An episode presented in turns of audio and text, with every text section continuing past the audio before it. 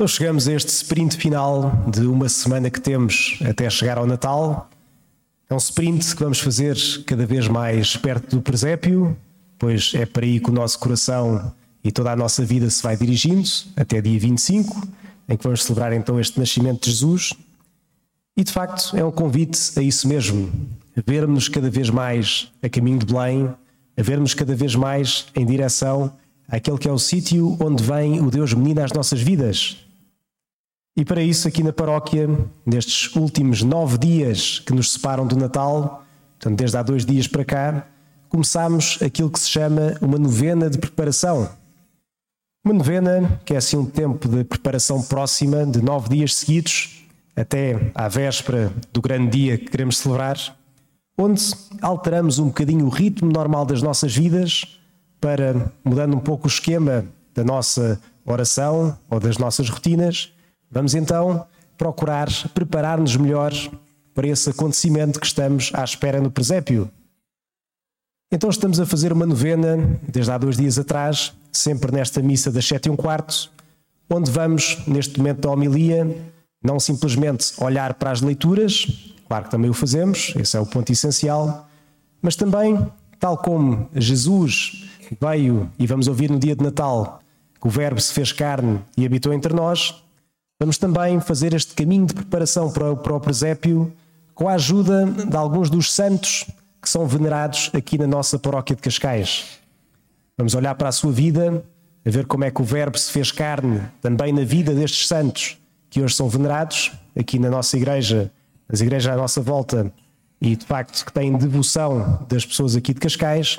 E vamos ver então também como é que nos pode ajudar a preparar o coração para o Natal.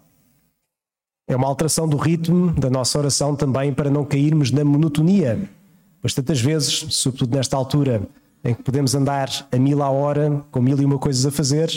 tanto assim uma quebra também nos faz bem para então voltarmos mais para Deus, voltar mais para ver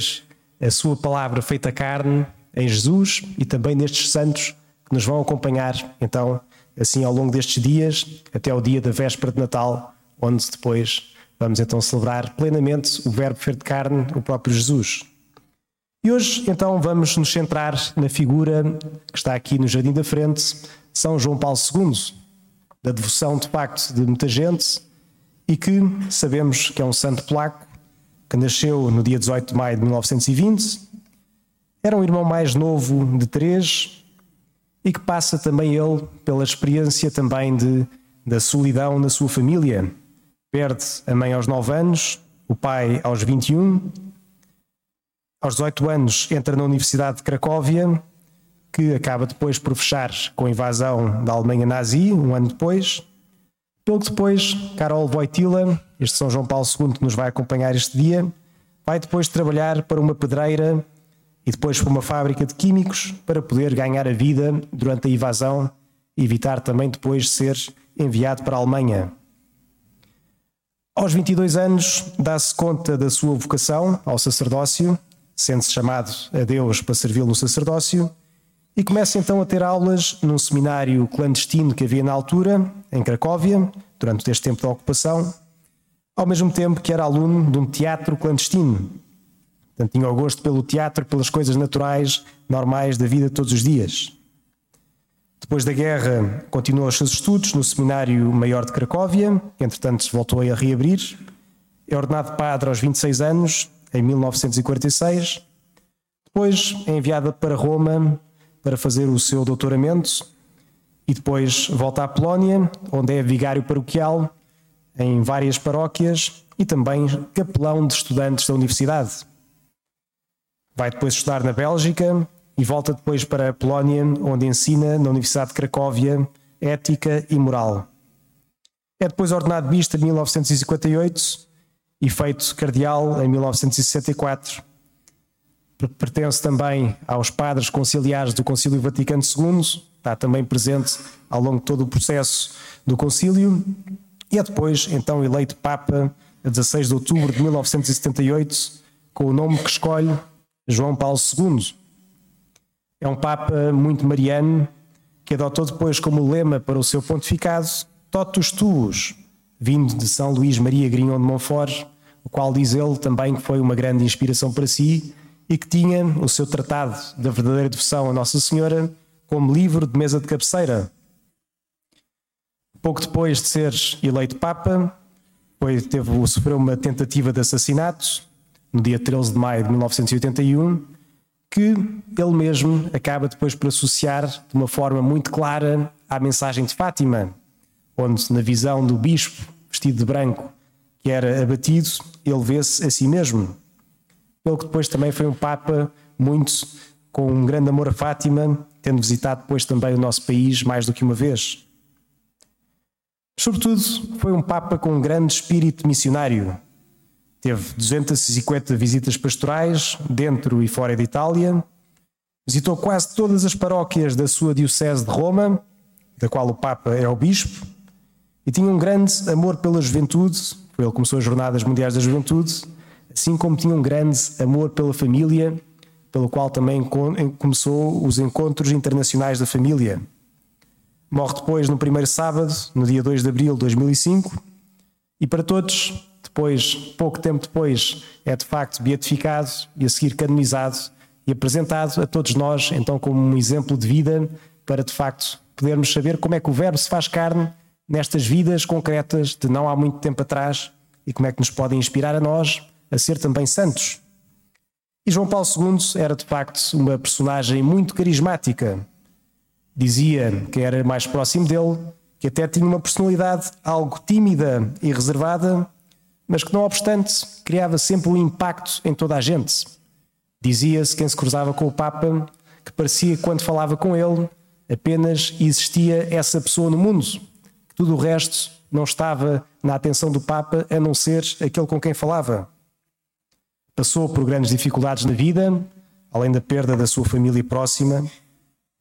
Passou também por dois regimes ditatoriais que não o fizeram, que não o fizeram perder a fé. Mas o grande tom que este grande Papa nos deixa é de facto: não tenhais medo. Diz-nos o Papa: abri, melhor, escancarai as portas a Cristo. Faz-nos este convite grande a não termos medo diante das coisas do mundo, diante dos regimes ditatoriais, daquilo que pode vir de fora, mas de facto não ter medo de coisa alguma ou mesmo de nada. Não tenhais medo das fraquezas humanas, nem dos mistérios de Deus, diz-nos o Papa. É um Papa que enfrentou também com muita coragem todos os desafios do seu tempo no seu país, que não deixou de pregar o Evangelho, mesmo em contextos muito difíceis no mundo hipersexualizado, fez 129 catequeses sobre a teologia do corpo, também ensinando-nos como viver esta dimensão de uma forma cristã. No mundo que, entretanto, ia aprovando o aborto e uma mentalidade antinatalista e contraceptiva, vai lembrar os princípios fundamentais de respeito pela vida humana, escrevendo inúmeras encíclicas sobre a vida e a forma de viver. Diz-nos o Papa a vida humana é sagrada e inviolável em cada momento da sua existência, inclusive na fase inicial que precede o nascimento.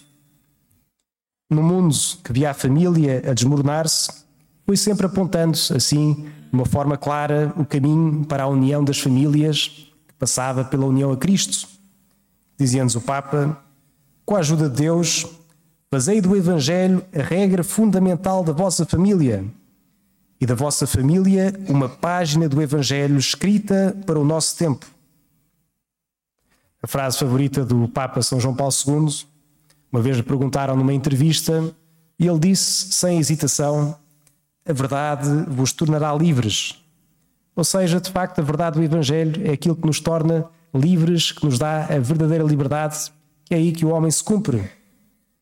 Escreveu depois uma encíclica sobre fé e razão, como é que se coordenam e como é que cooperam uma com a outra na descoberta da verdade e de Deus. E no fundo, convidou-nos a todos a ter uma grande confiança e amor para com Deus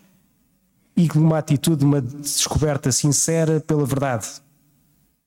Então, o que podemos tirar nós hoje deste santo, assim, de grande veneração aqui em Cascais e de muitas gerações ainda recentes? O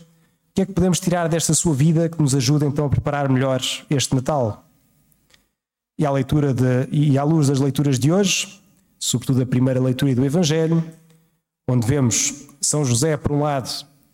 e por outro lado também o rei Acaz, conseguimos ver várias coisas em que São João Paulo II nos ajuda a fazer carne também este verbo que vem. Por um lado, podemos identificar na nossa vida, olhando para a dele, tantas situações difíceis por onde passou, desde a solidão da sua família, desde também da tentativa de assassinato e depois o perdão que fez para com o seu o, o, para quem o queria assassinar, desde também a forma como viveu a sua doença até ao fim, mostrando que também no meio da doença é possível viver de uma forma cristã, imitando a vida de Jesus.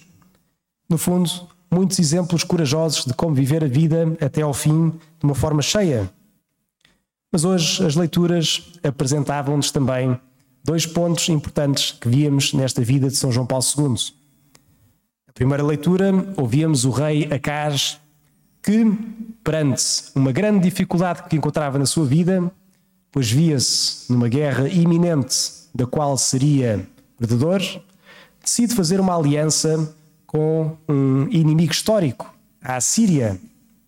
E diante dessa situação, Isaías vai confrontá-lo e diz: Pede um sinal a Deus, não decidas sozinho, não deixes que seja apenas a tua cabeça e as tuas estratégias a ditar o caminho do teu país, mas pede ajuda a Deus. E que diz Acás: Não pedirei um sinal. Por outro lado, no Evangelho, vemos São José e Nossa Senhora que, diante das decisões que tinham de tomar, Nossa Senhora dizer que sim ao anjo, São José, primeiro, a decisão que tomou, pronta, dizer vou repudiar Nossa Senhora em segredo, e depois, diante da intervenção divina, diante do anjo que anuncia, estar aberto à verdade de Deus e mudar a decisão para seguir o caminho de Deus,